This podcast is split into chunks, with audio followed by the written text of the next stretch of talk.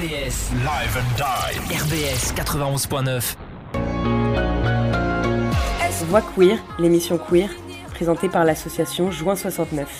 Un flot ininterrompu aux couleurs de l'arc-en-ciel. Noir, humoriste, arasta, homosexuel. Ma mère m'a dit. Près de voici. 10 000 personnes dans les rues de Il y a Strasbourg. autant d'amour dans des couples hétérosexuels que dans des J'ai couples réussi à sortir homosexuels. d'un état d'envie de disparaître du moment où j'ai appris ce mot trans. On ressemble à une bande de PD Je sais pas, non Gay Pride, Gay Liberation, soyons fiers d'en être, homosexuels. En direct tous les jeudis soirs, 20h-21h sur RBS 91.9 FM. Bonsoir tout le monde, c'est Marie. Je suis trop contente de vous retrouver après deux mois de pause. Bienvenue sur RBS dans l'émission Voix Queer. Vous m'avez manqué et le studio m'avait manqué aussi. Nous sommes de retour pour une nouvelle saison en direct toutes les semaines. Je voulais commencer par remercier la team RBS et en particulier Stéphane Bossler, le directeur d'antenne, qui nous fait confiance depuis un an et qui nous apporte beaucoup de soutien. Merci également à vous qui êtes fidèles à notre rendez-vous hebdomadaire, qui écoutez, qui partagez en masse nos podcasts sur les plateformes. Ça nous fait énormément de plaisir de voir à quel point cette émission est aussi importante pour vous que pour nous. On espère pouvoir la proposer encore pendant de longues années et la voir évoluer, euh, continuer d'évoluer. L'émission Voix Queer est proposée par l'association Juin 69. Juin 69 est une association queer culturelle et militante. On organise des événements et des actions qui ont pour objectif la visibilité, l'information et la défense des personnes queer, mais également le soutien des personnes en situation de handicap et des personnes racisées. Le tout dans une démarche éthique et respectueuse des animaux et de l'environnement. On milite aussi pour un féminisme intersectionnel, c'est-à-dire pour un féminisme qui prend en compte toutes les discriminations. On vous invite à nous suivre sur les réseaux sociaux, Instagram et Facebook pour avoir toutes les infos de l'émission et les autres actualités de l'asso. Voilà pour le topo sur l'association. On vous donne rendez-vous tous les jeudis de 20h à 21h en direct ici sur RBS 91.9 FM ou sur radio-rbs.com et en podcast sur les plateformes de streaming. Quelques changements pour cette nouvelle saison. Après une première année à aborder de grands thèmes génériques liés à la communauté LGBTQIA+, cette saison, nous allons pousser nos réflexions en allant plus loin dans des sujets. Chaque semaine, on se demandera c'est quoi être queer à travers différentes questions? Par exemple, certaines identités queer dérangent-elles plus que les autres? La communauté est-elle vraiment safe?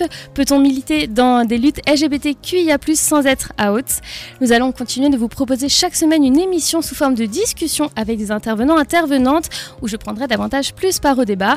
Le seul petit changement, c'est qu'il y aura désormais qu'une seule chronique par semaine. Petit préambule, nous utilisons le langage inclusif afin, comme son nom l'indique, d'inclure le plus de personnes, mais il est possible qu'à des moments on passe à côté, ce ne sera absolument pas volontaire et on s'excuse par avance. Aujourd'hui, pour commencer cette nouvelle saison, nous allons lancer un cycle de trois parties où on se demandera comment faire communauté. Avec dans cette première émission la question c'est quoi la communauté exactement? Elle est représentée par qui? Par quoi? A-t-elle des codes spécifiques? Est-ce que tout le monde y a accès? Et de quelle manière? Pour répondre à toutes ces questions et bien plus encore, on sera aujourd'hui dans le studio avec Cléo, Claudia et Mehdi. J'aimerais saluer euh, également la team qui prépare avec moi cette émission, Cléo, Claudia, Toscane et François.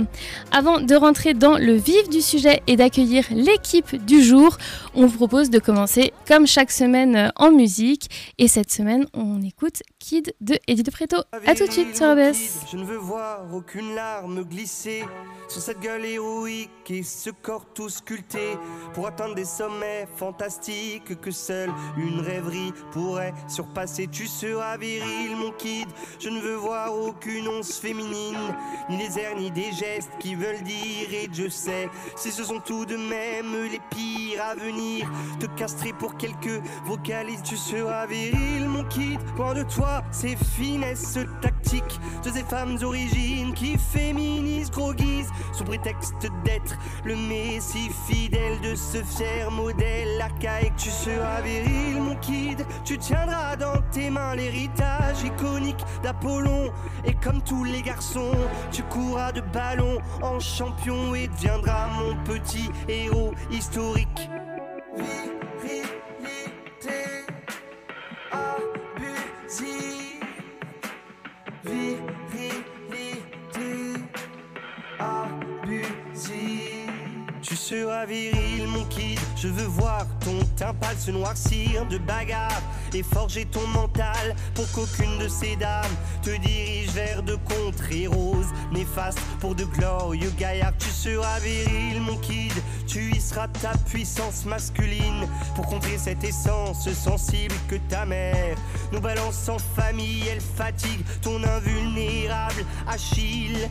Tu seras viril, mon kid, tu compteras tes billets d'abondance qui fleurissent sous tes pieds, que tu ne croiseras jamais. Tu cracheras sans manière, en tous sens, des fils terre et dopés de chair, de nerfs, protéines. Et tu seras viril, mon kid, tu brilleras par ta force physique.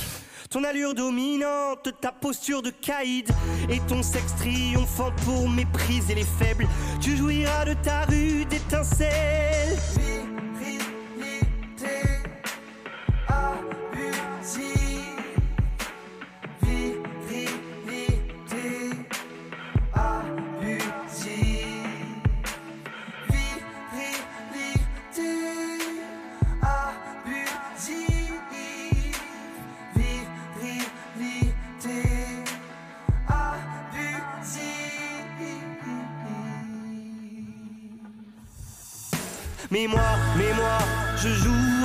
Filles. Mais moi, mais moi, je ne prône pas mon chibre. Mais moi, mais moi, j'accélérerai tes rides pour que tes propos cessent et disparaissent. Mais moi, mais moi, je joue avec les filles. Mais moi, mais moi, je ne prône pas mon chibre. Mais moi, mais moi, j'accélérerai tes rides pour que tes propos cessent et disparaissent. On est de retour dans l'émission Va Queer présentée par l'association Juin 69 en direct sur ABS jusqu'à 21h. On est aujourd'hui avec Cléo, Claudia et Mehdi pour une émission sur comment faire communauté avec du coup en première partie aujourd'hui c'est quoi la communauté? Comme d'habitude, du coup, on va commencer euh, par présenter l'équipe euh, du jour. Euh, alors, on est avec Cléo, Claudia et Mehdi. Qui veut se lancer pour dire bonjour bah, on va commencer euh, dans l'ordre. Vas-y, Claudia. Donc, moi, c'est Claudia, j'ai 31 ans. J'ai parti de la team Juin 69 depuis un an. Même si mon rôle va un peu changer cette année, je serai toujours là aux events, surtout à la radio. C'est mon petit endroit préféré. Et euh, bah, c'est reparti, c'est la rentrée. Je suis trop contente de vous retrouver, de retrouver le studio. Et, euh, et voilà, et c'est une belle, aussi, une belle année qui se profile pour moi. Beaucoup de changements, mais beaucoup de sérénité aussi. Ah, c'est bien ça. Cléo? Alors moi c'est Cléo, euh, ça fait aussi un an que je suis dans Juin 69, je, je reste dans la team du CA, voilà, euh, avec beaucoup beaucoup, beaucoup d'anticipation euh, des, des, prochains, des prochaines choses qu'on va mettre en place, parce qu'on a, on a vraiment bien pensé cette année et j'espère que ça va se passer comme prévu. À côté de ça, je suis co-organisatrice du groupe de parole BIPAN au planning familial qui se tient tous les deuxièmes vendredis du mois, donc le prochain c'est le, le 13 le vendredi 13 octobre à 20h au planning familial, donc n'hésitez pas à venir, voilà. Mehdi, hello. Oui, rebonjour, bonjour. Je suis très heureux de revenir euh, cette année. Donc moi c'est Mehdi, je suis auteur, écrivain, lecteur et euh, de nouveau euh, ex-retraité associatif. J'ai encore échoué à prendre ma retraite associative et du coup voilà, j'ai rejoint Juin 69 dans l'équipe radio et chronique. Mais oui, je suis trop contente de vous retrouver. En plus de commencer cette saison avec euh, vous, c'est trop cool. C'est vraiment euh, les forces vives, une bonne partie des forces vives de la saison dernière. Et donc c'est cool de commencer ensemble. En plus sur ce sujet, euh, voilà, quand on a préparé cette émission, on s'est dit comment on pourrait bien commencer l'année pour vraiment, voilà, comme on dit à chaque fois, un petit peu poser les bases. L'année dernière, on s'est simplement demander ce que c'était être, euh, être queer, ce que ça voulait dire exactement. Et là, on se dit, voilà, on essaye cette année d'aller un petit peu plus loin. Et donc, euh, on s'est dit, voilà, pourquoi pas parler de, de la communauté euh, comment faire communauté. Et du coup, avec cette partie 1 aujourd'hui, et on aura la partie 2 la semaine prochaine et la partie 3 la semaine d'après, c'est quoi exactement la communauté? Alors du coup, on va commencer par une réflexion un peu toute simple, mais qui va quand même être la base de, de, de cette, de ces premières, premières émissions. Euh, quand, on entend, euh, quand vous entendez communauté, euh, qu'est-ce que ça vous évoque? On commence cache par des questions pièges. Je m'attendais pas à ça. Je sais pas, quand... La Pride. Ah ouais. La marge des fiertés, de toute façon, de ma génération, puisque je suis le plus vieux ici, euh, c'était le seul événement qu'on voyait. Enfin non, le premier événement que nous on avait, que moi j'ai vécu, c'était les, euh, les, manifestations de Act Up euh, qu'on voyait à la télévision dans les années, tout début des années 90. Ouais. Mais c'est la marche. Et c'est la marche. Et moi je sais que même si j'ai été dans des, des, associations en tant que allié entre guillemets il y a une quinzaine d'années maintenant, la le premier événement où je me suis sentie en communauté, ça a été de participer à une marche à Paris. Hmm. Donc euh, ta première marche était Paris, c'est ça? C'est ça. Hmm. Ok. Enfin, première marche en tant que personne oui, concernée. Oui, oui, ouais, ouais, bien sûr. Moi, j'ai envie de mettre un peu les pieds dans le plat. Du coup, je vais dire l'illégitimité. Parce que j'entends communauté, communauté LGBT, et je me dis, mais est-ce que j'en fais partie en fait? Genre, qu'est-ce que je. Parce qu'on en entend tout le temps parler dans les médias, et puis euh, aussi entre nous, etc. Et du coup, c'est à peu près défini pour beaucoup de gens, mais d'une façon un peu abstraite. Et euh, moi, personnellement, en tant, que l'individu que je suis au quotidien, qu'est-ce que je viens faire là-dedans? Et c'est quoi mon lien avec telle autre personne dont je vais entendre parler, telle autre personne avec qui je vais pouvoir discuter sur les réseaux sociaux, qui peut être à l'autre bout du monde, qui peut... Euh, c'est quoi mon lien à moi en tant que personne bi avec une personne intersexe qui vit euh, en Amérique du Sud, avec une, euh, une femme trans lesbienne euh, qui vit en Chine. Enfin, genre, c'est. Enfin, qui, qui, je suis moi en fait dans cette communauté? Est-ce est que j'ai seulement le droit d'en faire partie? Voilà. Euh, moi, pour moi, je pense que ça représente euh, aussi beaucoup de besoins. Besoin de se rencontrer, de connecter avec des personnes qui ont des mêmes ressentis, mêmes vécus, mêmes expériences autour de différents thèmes, que ce soit euh, ben, la communauté queer, le féminisme, l'écologie. c'est aussi besoin d'être rassuré, je pense, et compris et comprise dans ses valeurs. aussi un sentiment d'appartenance, faire partie d'un groupe, faire partie de... Bah, la, la, fameuse communauté, c'est un groupe, mais un groupe plus ou moins grand mais qui est, euh, je pense, de plus en plus grand.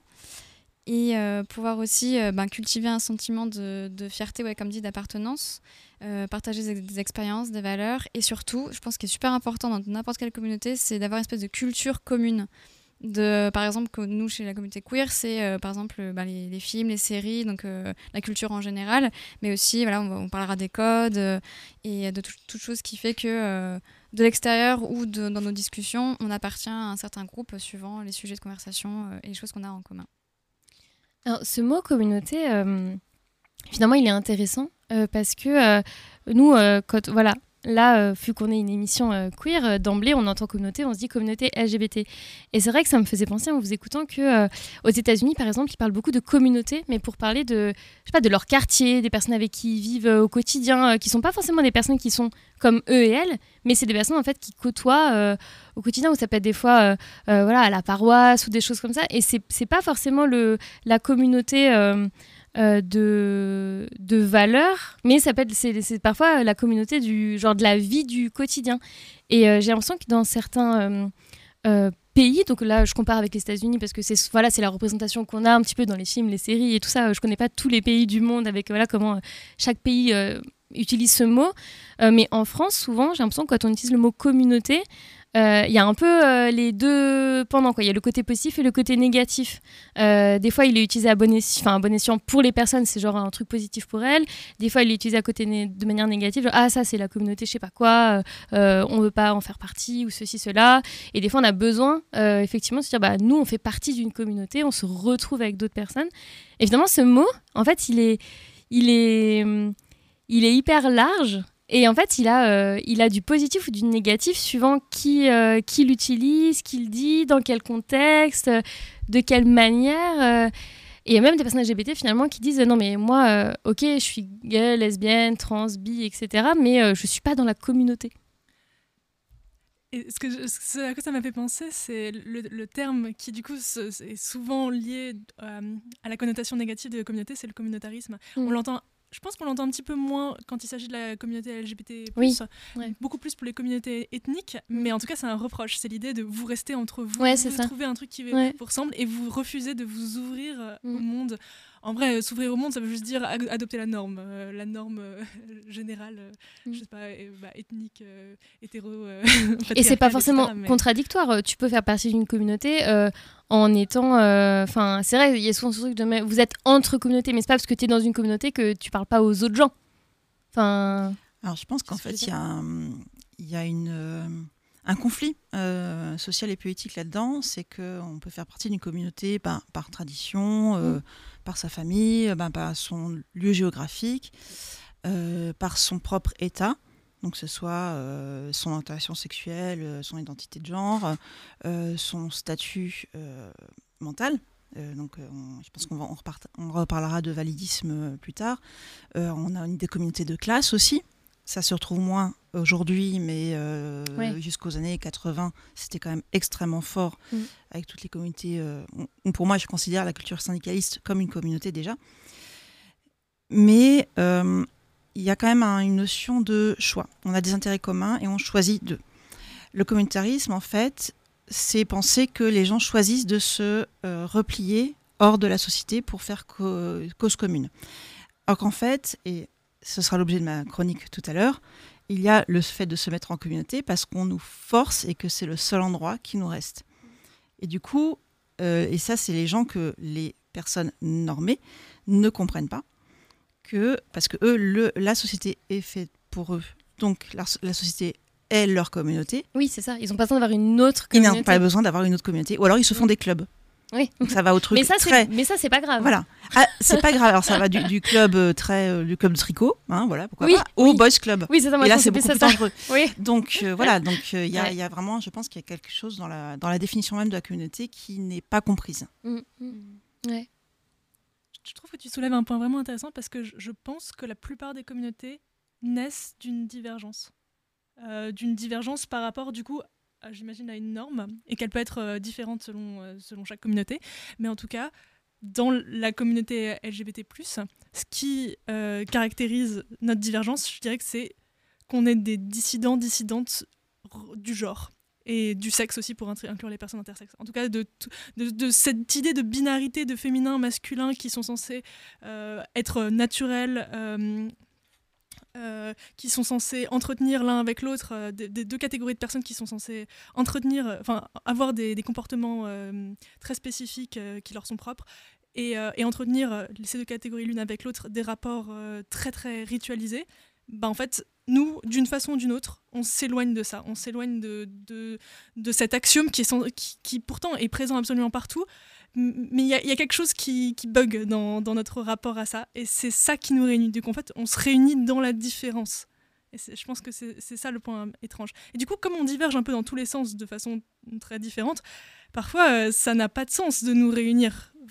On, dit que ce truc-là qui est axiomatique pour tout le monde, qui est, compris comme, étant la norme absolue, euh, soi-disant naturelle, euh, eh bien, euh, on, dit que c'est faux, mais on dit pas que c'est faux pour les mêmes raisons. Et du coup, c'est quoi notre rapport à part, nos vérités autour de ça, elles, divergent aussi entre elles.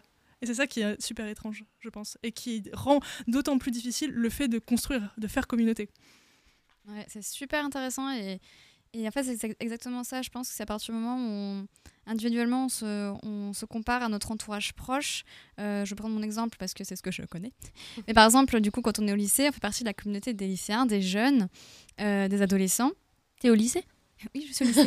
ça se voit Euh, Oui, j'ai pas de ride encore. hein.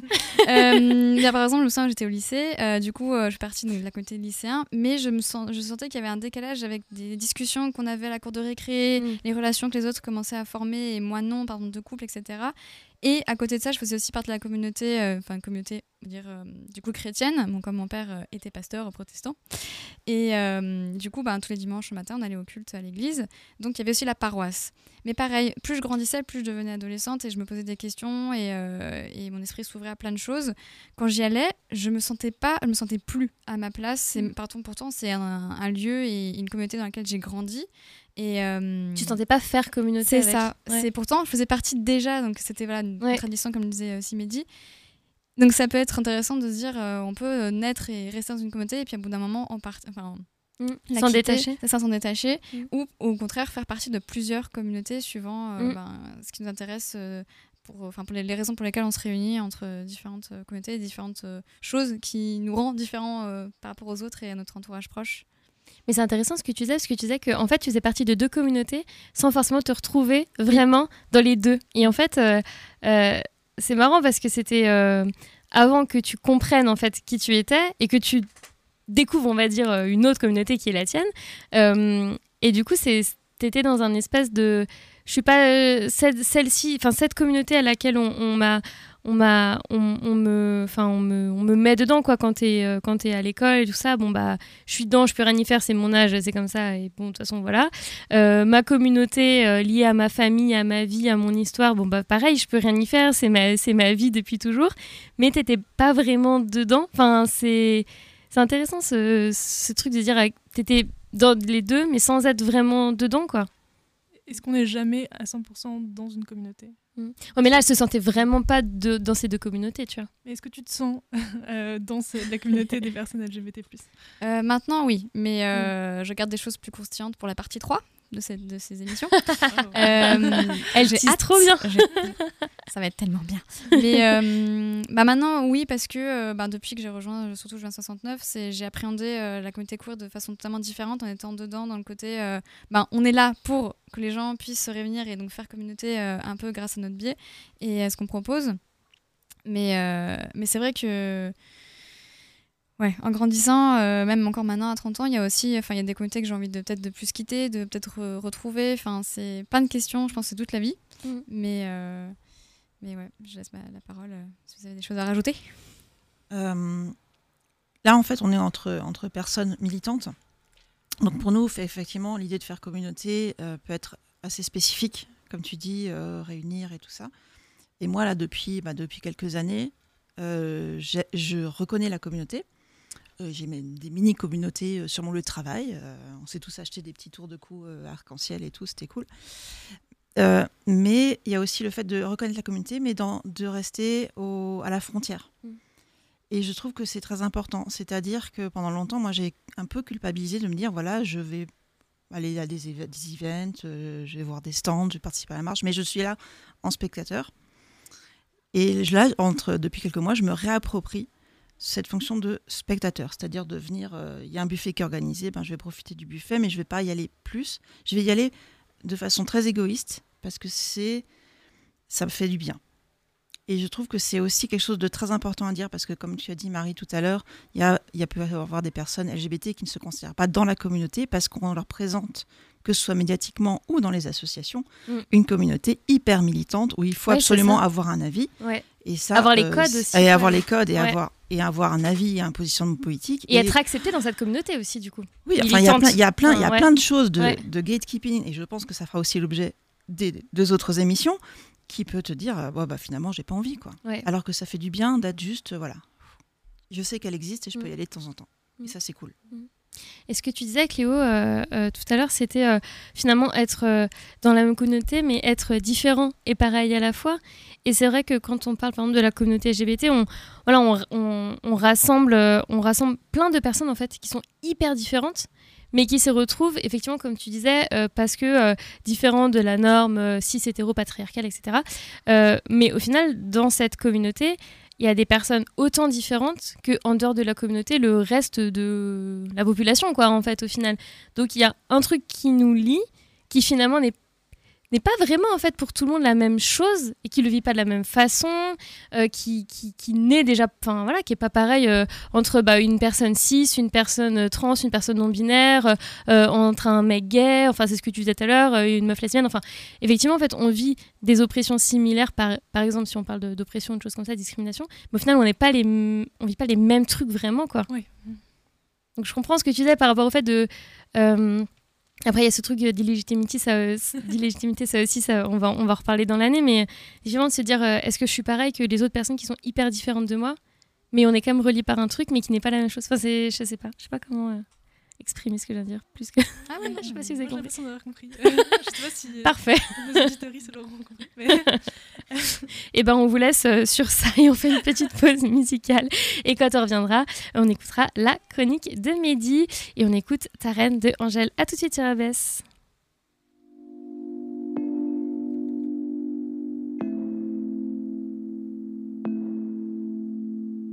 Si seulement elle savait comment, comment tu la regardais, elle serait effrayée. Si seulement elle savait comment, comment tu l'imaginais, elle pourrait t'abîmer.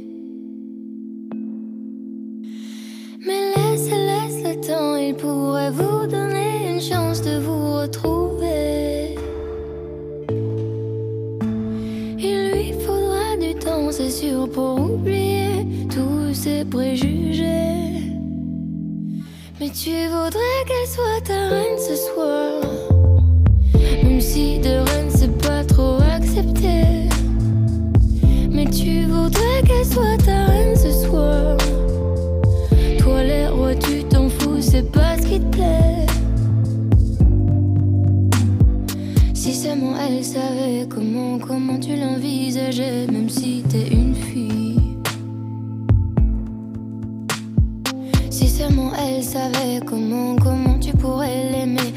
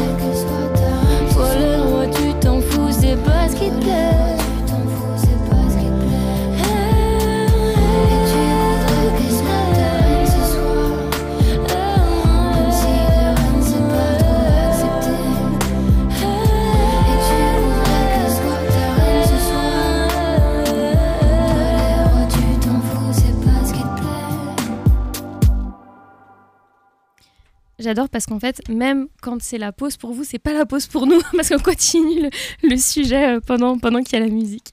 Alors, la première chronique de la saison, évidemment, par Mehdi. Mehdi qui, je pense, a fait le, la personne qui a fait le plus de chroniques l'année dernière dans Voix Queer. Donc, il devait évidemment être avec nous ce soir. Et évidemment, il devait commencer la saison par une chronique. On t'écoute. Et oui, donc bonjour à tous et toutes, euh, chers auditeuristes de Voix Queer. Donc c'est un plaisir de vous retrouver euh, après les congés d'été. Donc je, ne sais pas ce que vous avez fait. Vous avez peut-être travaillé, vous êtes peut-être reposé, vous êtes peut-être resté chez vous au frais, si possible sans bouger, parce qu'il a fait quand même hyper chaud. D'ailleurs cette semaine encore, il a fait hyper chaud. Et si vous avez fait ça, vous avez peut-être lu. Et donc quand Marie a annoncé la thématique de cette première émission, j'ai réfléchi, toujours à tenter de trouver un sujet de chronique intéressant. Et ce soir, je parle de bouquins, parce que j'aime bien parler de bouquins. Et j'aimerais vous parler d'un roman particulier qui correspond, je pense, à la définition queer de la communauté. Parce qu'en version non queer, euh, on a le Seigneur des Anneaux, avec une communauté créée pour le sacrifice ultime de sauver le monde des hommes. Et quand on est queer, quand on, quand on fait partie d'une minorité discriminée, la perspective de faire communauté pour sauver le reste de l'humanité, j'avoue parfois, on hésite. Hein le sacrifice, vraiment, je trouve l'idée belle, mais quand ton voisin se plaint de la marge des fiertés, qu'un journaliste éructe contre les personnes trans ou qu'un gouvernement européen désintègre les familles homoparentales, euh, cette belle, idée, elle part aux oubliettes. En, li- en littérature, le queer se retrouve dans un genre particulier, celui des monstres, et des monstres qui font communauté pour faire face au reste de l'humanité. Il fut un temps où ces récits demandaient aux monstres en eux-mêmes de prouver leur humanité et leur normalité pour avoir le droit de rester vivants jusqu'à la fin. Ce temps est passé et nous en sommes bien heureux. Chère auditrice, j'aimerais ce soir te parler de Loup-garou et du roman de Karine Renberg paru aux éditions Actu SF, Meute. Dans Meute, nous suivons trois personnages cassés. Nat, tête brûlée, mordu par un loup lorsqu'il était ado, récupéré par une meute avec laquelle il n'a pas de très bons liens, et gay. Val, meilleur ami de Nat, muet après une agression, humain, et Ace.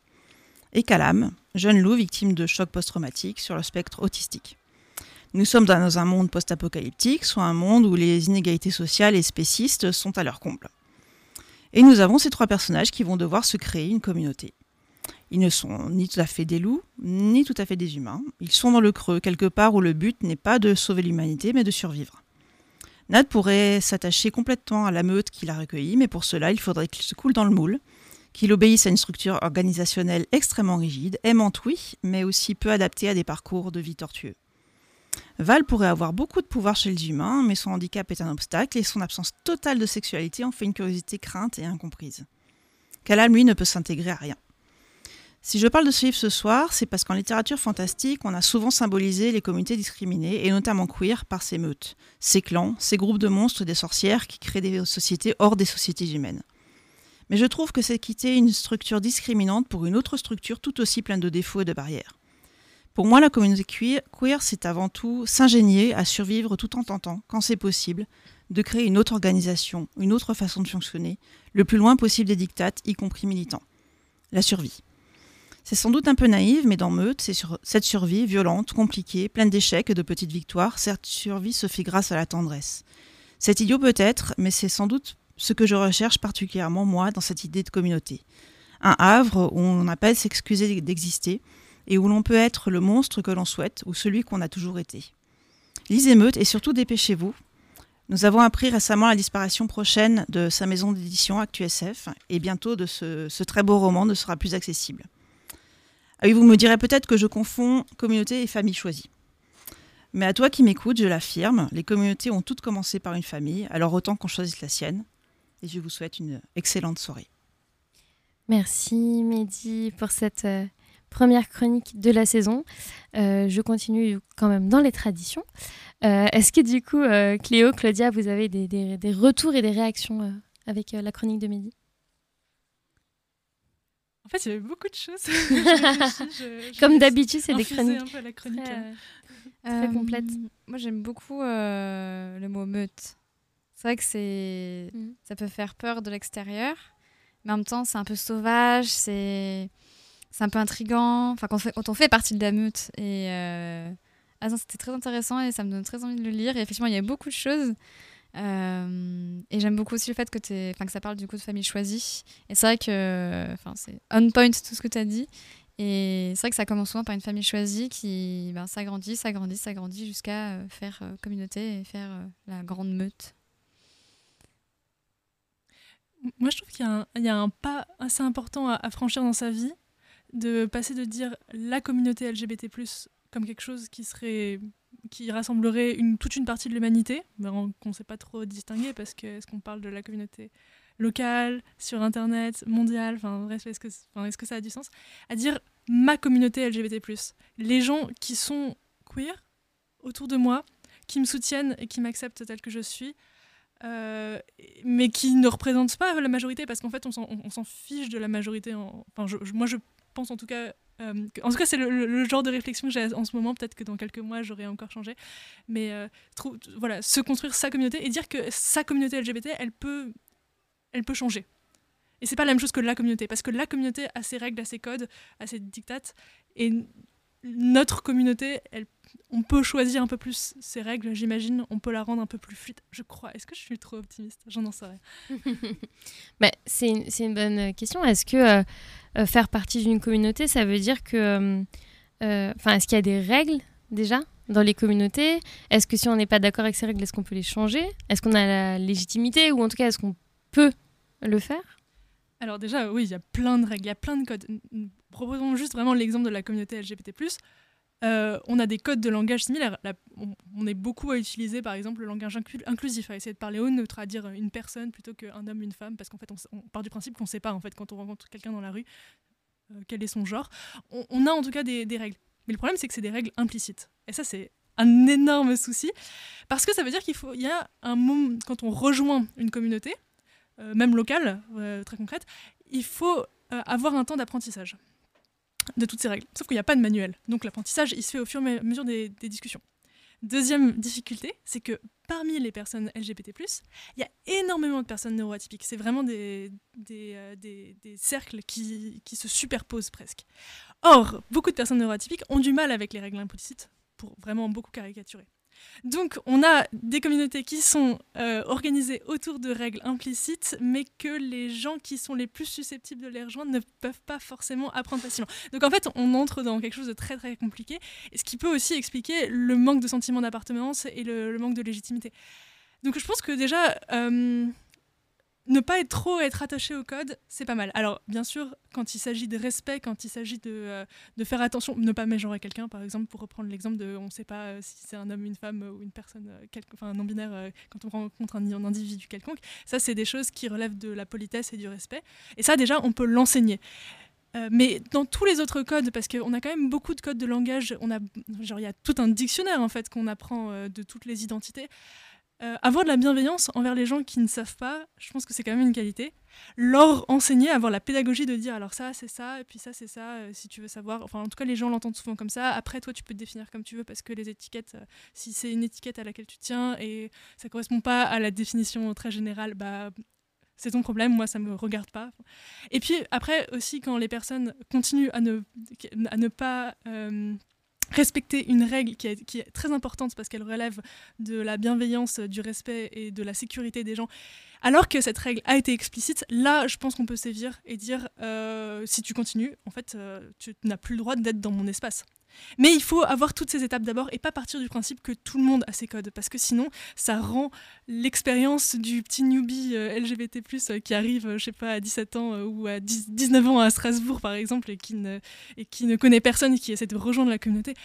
C'est terrifiant. Et ça fait aussi qu'il y a beaucoup de gens qui apprennent beaucoup de codes sur Internet, et puis après, qui se confrontent à des personnes en vrai, et, qui se rend... et ces personnes-là se rendent compte que les codes sont pas les mêmes, parce que la communauté locale n'a pas les mêmes codes que la communauté d'Internet. Et c'est pas grave. Enfin, je veux dire, il n'y a pas. Ouais, voilà. Je... je, me suis un peu perdue. Mais... Non, non, c'est bon. Que... On a compris le fil. Ouais, je sais que dans, dans pro... je me rends compte maintenant, hein, mais c'est mon côté neurotypique et Ace qui ne se rend pas compte de ce qu'il dit. Euh, J'ai parlé de tendresse et euh, tu as parlé de respect dans ta chronique. Et euh, donc, moi, quand j'ai commencé à connaître la communauté LGBT, déjà, elle était très binaire.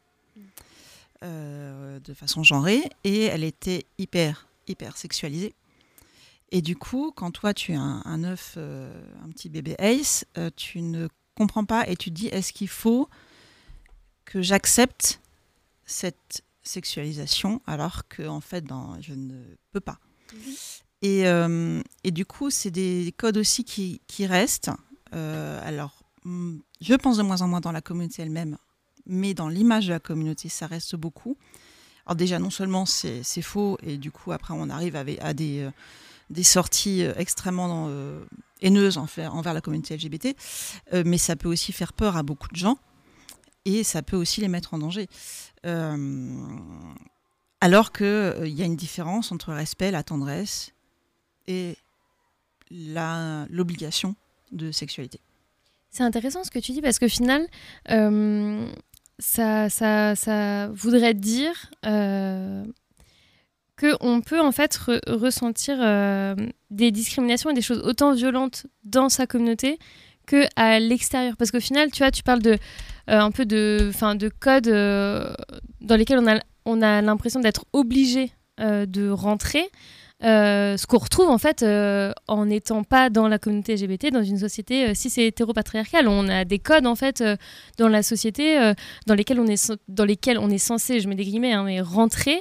Et du coup, quand on se sent pas dans ces codes, bah justement, on va dans sa communauté, quoi, on va dire. Et finalement, en étant dans la communauté, on peut se prendre les mêmes trucs au final. C'est pas les mêmes sujets, mais en fait, se prendre les mêmes trucs que ce qu'on fuit en fait au final. Euh, alors là, j'aimerais bien citer une, une, conférence de Prisme qui a eu lieu l'an dernier à la je crois que c'était la première queer messe. où ramène quand on a besoin de lui, voilà. Mais euh, je, je, me souviens qu'il avait parlé, enfin lui et Florence de Prisme avaient parlé de, la communauté comme d'un soutien pour les personnes LGBT pour améliorer leur santé mentale, comme quelque chose justement, c'est un outil de coping par rapport à la violence, euh, les, aux violences LGBT phobes. Et moi, j'avais posé la question qu'en est-il de la violence intracommunautaire? Et du coup, la réponse de Raven, dans mon souvenir, c'est que c'était d'autant plus violent que les, les violences LGBT-phobes qu'on pouvait se prendre de la part des personnes euh, cis hétéros, Mm. parce que ça prive du sentiment d'appartenance. Et que du coup, l'une des façons de réagir à ça, ça peut être de diversifier les, les, les communautés, d'avoir par exemple des communautés IRL, des communautés en ligne, etc. Donc, euh, Et des fois, c'est même plus. Enfin, je crois que tu as dit que il- il- la réponse était autant violent. Et j'ai envie de dire, même des fois, c'est même encore plus violent parce qu'au final, euh, effectivement, tu te dis que tu peux être euh, dans un endroit qui est plus safe, les personnes te comprennent, savent a priori euh, ce que tu ressens, ou en tout cas peuvent se mettre un peu à la place parce qu'elles sont victimes plus ou moins des mêmes trucs. Et en fait, quand tu te prends des trucs dans la tronche, en fait, tu as l'impression de pouvoir compter sur ces personnes-là, alors qu'en fait, pas du tout. Euh, comme euh, si euh, tu te fais. euh, ben, Enfin, pareil, j'imagine, enfin, c'est un peu le même principe de genre ta famille, tu vois, tu te fais euh, par tes parents, euh, je sais pas, euh, recadrer dans un truc où on te fout la honte ou un truc où t'es- foutu, quoi, comme ça, euh, à, à poil, quoi. Enfin, c'est pareil, tu dis, mais attends, en fait, ces personnes sur lesquelles je suis censée compter et on, on me rejette de ma propre famille, quoi. Donc, famille choisie, famille Oui, là, on, de et- sang, et là, on, parlait, on parlait de, de code, et, et Mm. on revient au, au gatekeeping. Moi, je pense qu'une des choses, j'ai vécu des choses violentes en communauté. Une des choses les plus violentes, c'est quand quelqu'un a, euh, a redit ce que j'avais dit sur ma propre identité en le reformulant avec les bons termes, entre guillemets. Ouais, genre, tu sais Mais pas parler de horrible. toi, quoi. Ouais. Mais c'est horrible. Ouais. Je savais pas. Alors pour, pour cette personne-là, je- quand j'utilisais le mot ace pour me désigner, je ne savais pas de quoi je parlais. Mm. Mais va te. Ouais. Voilà, hein, je ne vais pas être euh, grossier euh, dès la première émission. On va attendre un petit peu. Mais voilà, et c'est mais Ouais. c'est euh, insupportable. Mm. C'est insupportable. Et là, tu te dis, bah du coup, bah, tu étais allé à cette soirée-là. Tu étais allé cette soirée-là, du coup, bah, bah, pendant deux mois, tu iras plus. Quoi. Enfin, tu, vas Ouais, re- tu vas rester chez toi et tu ressortiras peut-être un jour. Euh, tu reviendras à la communauté peut-être un jour, en espérant ne pas se- de te reprendre une, une violence pareille. Moi, ça me fait rire parce que le nombre de fois. Alors, moi, je me définis comme bi parce que c'est un mot que j'aime, vraiment, pour plein de raisons. Voilà, c'est mon, mot. C'est ton mot. Mais je corresponds à 100% à la définition classique qu'on peut trouver sur Internet de pan. Donc, je vais pas revenir sur les définitions. Mais le nombre de fois où on m'a dit Mais t'es pas bi, t'es pan. Ah oui. Et c'est drôle parce que ça, je me le suis pris de personnes qui sont LGBT, des personnes qui sont cis vraiment des gens, n'importe qui, qui se permettent de définir à ma place qui je suis. Et c'est vrai que ça, c'est euh, c'est une certaine violence parce que ça me fait croire que j'ai pas les codes. Mais en fait, déjà, bah, je les ai. Je, c'est mes choix, ils sont personnels. Et puis, je sais pas, c'est cette idée que quelqu'un d'autre peut s'emparer de ma nature profonde, de mon identité. Alors après, est-ce que je le visualise vraiment comme ma nature profonde? Ça, j'en suis pas sûre. Mais on a l'impression qu'il y a quelque chose qui s'arrache, euh, qu'on nous arrache. Et il y a, ce sentiment, comme tu disais, Marie, de trahison quand, c'est quelqu'un qui est censé être ta, avec beaucoup de guillemets, famille choisie, même si moi j'ai un peu de mal avec cette expression, j'avoue. Bah, c'est pour ça que autant le terme communauté que safe me fait très peur. Euh, parce que euh, ça promet beaucoup de choses. Mm. Et en fait, euh, on n'est jamais à l'abri de qu'il y ait quelqu'un ou enfin, une personne ou plusieurs personnes qui finalement ne soient pas dans le respect, dans la bienveillance. Et, et du coup, ben, on sait jamais quoi. Ouais, ouais. Là, ça- on pourrait faire le, le bingo des, des mots un peu red flag. Moi, je mettrais safe, je mettrais déconstruit dedans. oui. Je sais pas, c'est les gens qui utilisent ces mots, ça veut rien dire, mais en tout cas, moi, ça allume quelque chose en moi, une petite alarme de. Euh, on va voir, on va attendre parce que je suis pas sûre. Mais tu vois, tu parlais de promesses. Ça me fait, ça, me fait me dire, en fait, dans plein de situations, genre, euh, euh, les promesses, c'est toujours risqué, quoi. En fait, tu, tu peux pas promettre des. Enfin, bon, là, en parlant, mais tu peux pas promettre des trucs. Enfin, tu, fait, tu sais jamais ce qui se passe dans la vie. Tu peux pas promettre des choses aux gens que tu pourras peut-être pas tenir, même indépendamment de ta volonté. Enfin, en fait, tu sais jamais ce qui se passe dans la vie, quoi. Donc, effectivement, c'est des termes qui sont pleins de promesses, mais des promesses. Euh, ça, ça vient et ça repart quoi. Alors que ne rien promettre, mais vivre des vrais trucs euh, euh, respectueux, parce que là on parle aussi beaucoup de, de respect des autres, bah, c'est quand même beaucoup plus fort que promettre des trucs qui seront peut-être pas tenus, même indépendamment de notre volonté quoi. Bah, je pense aussi c'est aussi parler en son propre nom. Parce que Ouais. après, au bout d'un moment, on parle de ma commu, ça aussi, la commu, euh, de ma commu, de ma famille choisie, enfin de notre, de mon, mon groupe euh, proche au sein de ma propre communauté. Mais euh, je pense de plus en plus, il faut de, par- de parler en son propre nom, pas au nom de notre association, pas au nom de telle ou telle chose dont on fait partie, mais essayer de parler en vraiment notre nom propre, Mm. ou que nous, on sait qu'on va être au, au mieux, le plus respectueux possible, le plus bien, bien, bienveillant possible, avec le plus de tendresse possible. Euh, et voilà, mais de pas inclure trop de monde parce que ben on n'est pas responsable des autres. C'est vraiment pas, pas mal ce que tu dis parce que on peut être porte-parole de la communauté LGBT+ quand on va parler, euh, je sais pas, à notre grand-père euh, si c'est hétéro. Je pars du principe que vous avez un grand-père si c'est hétéro, euh, qui euh, qui s'y connaît pas et qui, dit, franchement. et qui dit des choses peut-être un peu homophobes, à un dîner de famille, j'en sais rien. Euh, et, et du coup, on peut être porte-parole un peu malgré soi. En fait, on peut même parfois se sentir obligé de le devenir euh, à ce moment-là. Mais par contre, être porte-parole à une personne qui est elle aussi concernée. Ça suppose que on, on l'aliène en quelque sorte, enfin, on la considère comme différente à ce moment-là. On, on lui dit, Et moi on- je représente la communauté et toi tu Et on es... lui, on lui réimpose une domination dont elle a envie de sortir déjà elle-même de la société normée. Et euh, je trouve aussi que c'est- assez violent. Et euh, je te rejoins, en fait, même hors de notre communauté, on n'est pas obligé d'être en représentation constante de la communauté. Oui. C'est c'est extrêmement fatigant. Puis on a préservons un peu notre santé mentale et notre joie de vivre. On n'est pas obligé d'être. euh, d'avoir toujours le petit guide euh, SOS homophobie Mais oui. sous le bras. Non, mais c'est ça, c'est que quand on sait que tu es concerné par rapport à un sujet, tu es sûr que dans tous les contextes qui, qui n'est pas lié à- à- au sujet en question, on va te poser des questions. Ah, mais ça, c'est quoi? Ah, mais machin Ah, mais truc Ah, mais toi, qui c'est ça Et euh, enfin, moi, quand j'ai commencé à arrêter de manger de la viande et tout, c'était pareil, quoi. C'est alors, du coup, là, allez, tu ressors tout le truc, euh, les chiffres, les machins. Ah, mais tu sais que les poules, machin. Enfin, Alors que toi, tu juste envie de manger ton houmous tranquille. non, quoi. mais c'est clair. non, mais oui, c'est fat c'est fatigue. Enfin, ouais, c'est fa- c'est fatigant, quoi.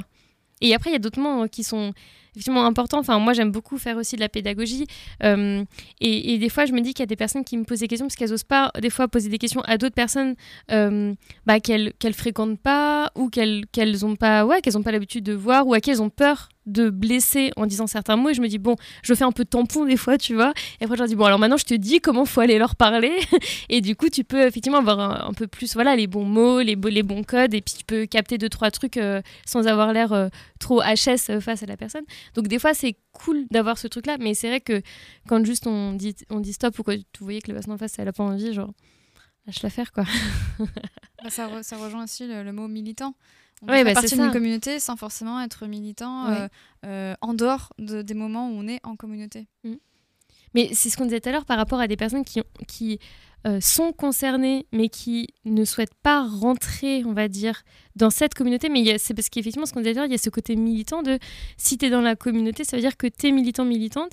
Mais c'est pas parce que tu es gay, lesbienne, trans, euh, bi, etc., que tu as forcément envie de, effectivement, de militer. Militer, enfin. Forcément, tu milites inconsciemment parce que pour la représentation, etc., donc tu participes au truc. Mais c'est pas pour autant que tu as envie de faire euh, oui, des débats, soit internes, soit internes, soit, je sais pas, venir à la radio, aller à des événements. Enfin, des fois, tu as juste envie d'être chez toi euh, euh, à rien faire. Euh, ouais, c'est ça. Mais t'es pas pour autant moins légitime d'être dans la communauté. Il y a Enfin, aussi cette accusation d'être dépolitisé. Oui. Et c'est assez insupportable. Tu commences ce Aussi- sujet cinq minutes avant qu'on.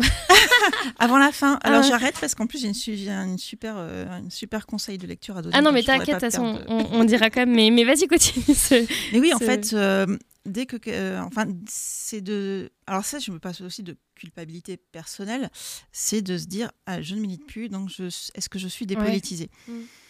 Et alors qu'en fait, mais ça, on en avait déjà parlé. J'en ai, c'est un peu ma marotte avec l'histoire de transmission et l'histoire queer. Ça, c'est mon- ma deuxième marotte. C'est euh, ton corps euh, queer est de toute façon politique. Mm. T'es pas et t'es pas obligé de le rendre Revendre, encore ouais. plus politique dans ta vie de tous les jours dès que tu, bah, l'exemple, dès que tu t'habilles le matin, Ouais. euh, quand tu dis bonjour aux collègues. Mm. Moi, mon seul, mon seul mouvement politique euh, aujourd'hui, c'est d'avoir mon petit porte, mon porte badge euh, arc-en-ciel et mon petit arc-en-ciel sur le bureau du boulot, quoi. Et ça, et c'est- et c'est reposant. Et t'es là aussi. Et je, et je Ah ouais, suis quand là, même. je suis Eh. là. C'est pas rien. Vrai. Cléo, tu voulais réagir avant, je crois, non? Moi, je voulais pas forcément réagir. Ah, pardon. Euh, je voulais. Ok. enfin, Je coupe je micro, voulais un peu. Non, bah, je- en fait, je- je voulais ramener la conversation sur des sujets peut-être un peu plus positifs parce qu'on a Oui. beaucoup critiqué. On va terminer sur un truc codes, positif. euh, qui pouvaient euh, qui pouvaient exister, les injonctions qui sont vraiment très très présentes dans les communautés. Mais en fait, il y a aussi beaucoup d'avantages au fait d'appartenir à une communauté. Euh, comme je l'ai dit tout à l'heure en citant la conférence de Prisme, euh, ça améliore la santé mentale et on, on sait qu'on en a besoin. Mais à- entrer dans la communauté, avoir ces codes, ça permet aussi d'avoir un sentiment de se. souvent les deux sont liés, hein, les codes et la communauté. euh, voilà, en fait les codes permettent de se reconnaître. D'ailleurs, j'ai une remarque à faire. Je pars un peu dans tous les sens. Vas-y, vas-y. J'ai une remarque à faire, c'est que souvent ces codes, je ne sais pas si vous êtes d'accord, ils sont très américanisés. parce qu'il y a beaucoup de termes du vocabulaire du dictionnaire LGBT+, qui sont, qui sont d'origine anglaise. Il y, a, y, a, même les codes visuels, notre histoire, quand on pense à l'histoire LGBT, on va penser à quoi? À Stonewall. et, et, en fait, du coup, on a, ces, on a cette culture commune, même, je sais pas, les films, les dessins animés, les, voilà, les, les chanteurs, chanteuses mais, euh, mais on je me demande, ce serait quoi une, une, culture LGBT moins américaine, plus française, plus alsacienne, plus strasbourgeoise Rien de tout ça en fait, parce que je suis pas particulièrement chauvine, mais voilà. euh, mais du coup, tous ces codes-là, ça permet de se reconnaître, ça permet de, je sais pas, on peut rencontrer une personne et savoir assez vite. Et c'est pas forcément du coup ses codes vestimentaires, ça peut être sa façon de parler, sa façon de. Il y a quelque chose qui fait qu'on peut la reconnaître et ça peut, à soi-même, à ce moment-là, donner le sentiment de se reconnaître de, se dire voilà, là, j'ai un sentiment d'être en phase avec qui je suis. Alors avec cette entité mouvante, tout ça, euh, qui peut être fluide et qui n'a aucun sens. Mais il y a quelque chose. Il y a, y, a, y a, un sentiment d'être soi qui, qui, est vraiment quand même très satisfaisant et ça fait du bien. Et, et je, rejoins, Cléo sur l'américanisation, c'est-à-dire que par exemple en matière de spectacle, euh, maintenant tout le monde sait ce que c'est le voguing. Mm. Et euh, alors que ce que j'apprends dans l'histoire de la communauté LGBT européenne, nous, c'est le cabaret. Oui, c'est le cabaret. Et le cabaret n'existe pas, en fait, aux États-Unis. Euh, il y a un, plutôt pas mal de documentaires sur Netflix sur les cabarets en Allemagne dans les années 20 et 30, avec des archives filmées de l'Institut euh, Hirschfeld. Donc, c'est un truc incroyable, je ne savais même pas que ça existait.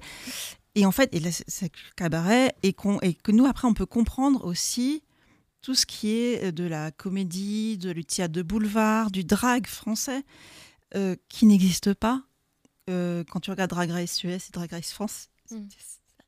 ça n'a pas grand-chose à voir en fait. Hein, voilà. Donc, euh, ouais, je... il faudra faire une, émission sur l'histoire, euh, s'il te, plaît, Marie. On refera, on refera. on a tellement de, tellement de sujets. Euh, Claudia, tu voulais clôturer en disant quelques mots avant qu'on passe à l'agenda C'est un très bon thème à aborder. Et pareil, je m'intéresse depuis pas beaucoup de temps non plus, mais bah, l'histoire et la culture, du coup, queer et en France, bah, c'est vrai que ça a commencé par le cabaret. Donc, hâte qu'on fasse une émission là-dessus, sur ce qui s'est passé en France et pas aux États-Unis. Merde, non, quand même. C'est vrai qu'on a parlé beaucoup de choses négatives. J'ai l'impression qu'on sent euh, euh, les vieilles personnes aigries du militantisme. Nous ne sommes pas vieux. Mais pas du tout. mais pas du tout. On appartient déjà, on est, lié à Juin 69, qui est une mm. asso qui est très orientée autour de la communauté. Et on a tous et toutes euh, souffert, je pense, dans notre vie militante et même juste de personnes alors, lambda, de, des affres de la communauté elle-même. Mm. Mais c'est bien aussi de rappeler qu'il y a du positif. bah, c'est ce que tu disais, euh, Claudia. Euh, je crois que c'était hors antenne, je sais plus. Euh, Qu'effectivement, il y, a, quand même ce côté positif de, en fait, on se retrouve, on se regroupe, euh, on, bah, on s'est tous rencontrés via aussi la, communauté, via Joint, via la radio, via les événements, via des, choses comme ça. Donc voilà, ça, ça nous permet aussi de, de, nous retrouver, de se rencontrer, de, de se reconnecter, quoi. Mais ça, c'est euh, c'est le thème de la, de la semaine prochaine. on vous tease, on vous tease. On tease trop bien. Alors, du coup, euh, pour euh, clore l'émission, on va passer du coup au point agenda des sorties à Strasbourg dans les jours à venir. Il y a l'AG mercredi 20 septembre à 19h au bains municipaux de l'association Festiguet. Donc, si vous voulez rejoindre l'asso dans l'AG, si vous avez dans le CA, pardon, si vous avez envie de rejoindre l'association de manière générale, vous avez envie d'adhérer, voilà, n'hésitez pas euh, n'hésitez pas euh, à y aller. Euh, Festiguet toujours organise une soirée White Party au studio Saglio. C'est samedi 23 septembre. Toutes les infos sont sur leur réseau. Il y a aussi le même soir un concert de Pélicanto à l'église Saint-Guillaume à 20h. Donc, ma petite roco, c'est vous allez d'abord à Pélicanto au centre. et vu que Festiguet c'est plus tard, ça doit être 22-23h, vous enchaînez avec le studio Saglio et comme ça vous faites une bonne rentrée d'événements LGBT et c'est parfait. Et après, vous enchaînez la semaine d'après avec notre AG, euh, qui est du coup le vendredi 29 septembre à 19h, aussi au banc municipaux. J'ai l'impression qu'on s'est donné un peu des petits tips avec les assos euh, pour la rentrée, euh, pour, pour faire nos AG. Les deux réunions vont pas se passer à faut pas passer par l'entrée principale des bains. Ce sera dans l'espace fitness, donc faut aller sur la sur la droite rue des Bains d'ailleurs. Euh, il y a une petite porte et, euh, c'est par ici qu'on rentre pour euh, pour du coup les, deux âgés. Mehdi, tu avais aussi une une sortie BD. Oui, une sortie BD, c'est Monstrophobie de Kazuki Minamoto qui est sorti chez Akata il y a une dizaine de jours. Et c'est l'histoire en fait d'un lycéen qui est victime de harcèlement scolaire. Et euh, son seul espoir, c'est un, prof sur lequel il a un gros gros crush. Jusqu'au jour où il, euh, il voit ce prof, enfin il entend ce prof dire que les homosexuels le dégoûtent. Et du coup, euh, ben, le lycéen se transforme littéralement, physiquement en monstre. C'est c'est magnifique. C'est vraiment c'est mon gros gros gros coup de cœur de la rentrée. Euh, foncez dessus. Euh, je remettrai le, le titre de Monstrophobie et de Meute euh, sur mon Instagram que vous pourrez retrouver. On repartagera. Et que Jean 69 repartagera. Et vraiment sauter dessus, c'est vraiment un très très beau manga. Très chouette. Merci pour cette recommandation. Merci beaucoup, euh, du coup, euh, Claudia, euh, Cléo et Mehdi pour cette première euh, émission. J'étais trop contente de la, de la faire avec vous et sur ce sujet, c'était trop bien. Si vous aussi, vous avez envie de participer à une émission en tant qu'intervenant, intervenante ou pour faire une chronique, rendez-vous sur nos réseaux sociaux joint69.asso en nous envoyant un message. On se retrouve donc la semaine prochaine à 20h pour la partie 2, comment faire communauté, partie 2, comment cultiver le sentiment d'Adelphité. J'ai hâte déjà de ce prochain sujet. Bonne soirée RBS et on va se quitter euh, en musique avant d'accueillir euh, sur les ondes l'émission suivante. Bonne soirée sur RBS.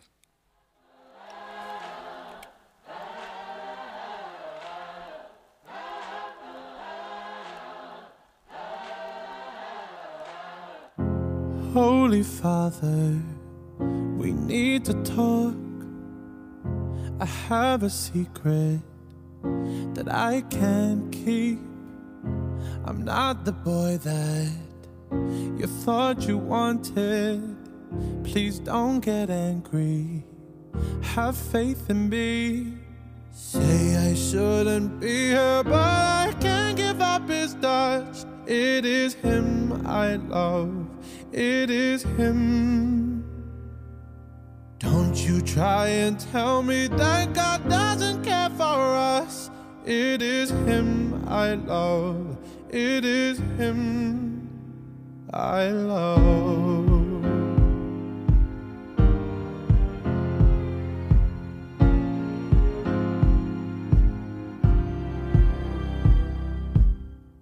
I walk the streets of Mississippi.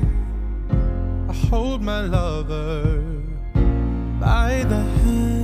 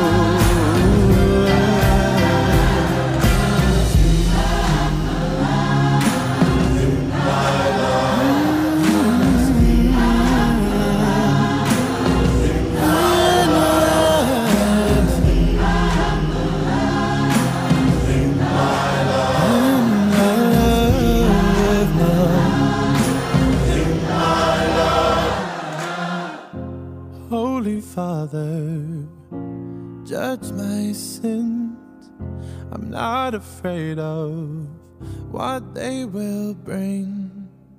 I'm not the boy that you thought you wanted. I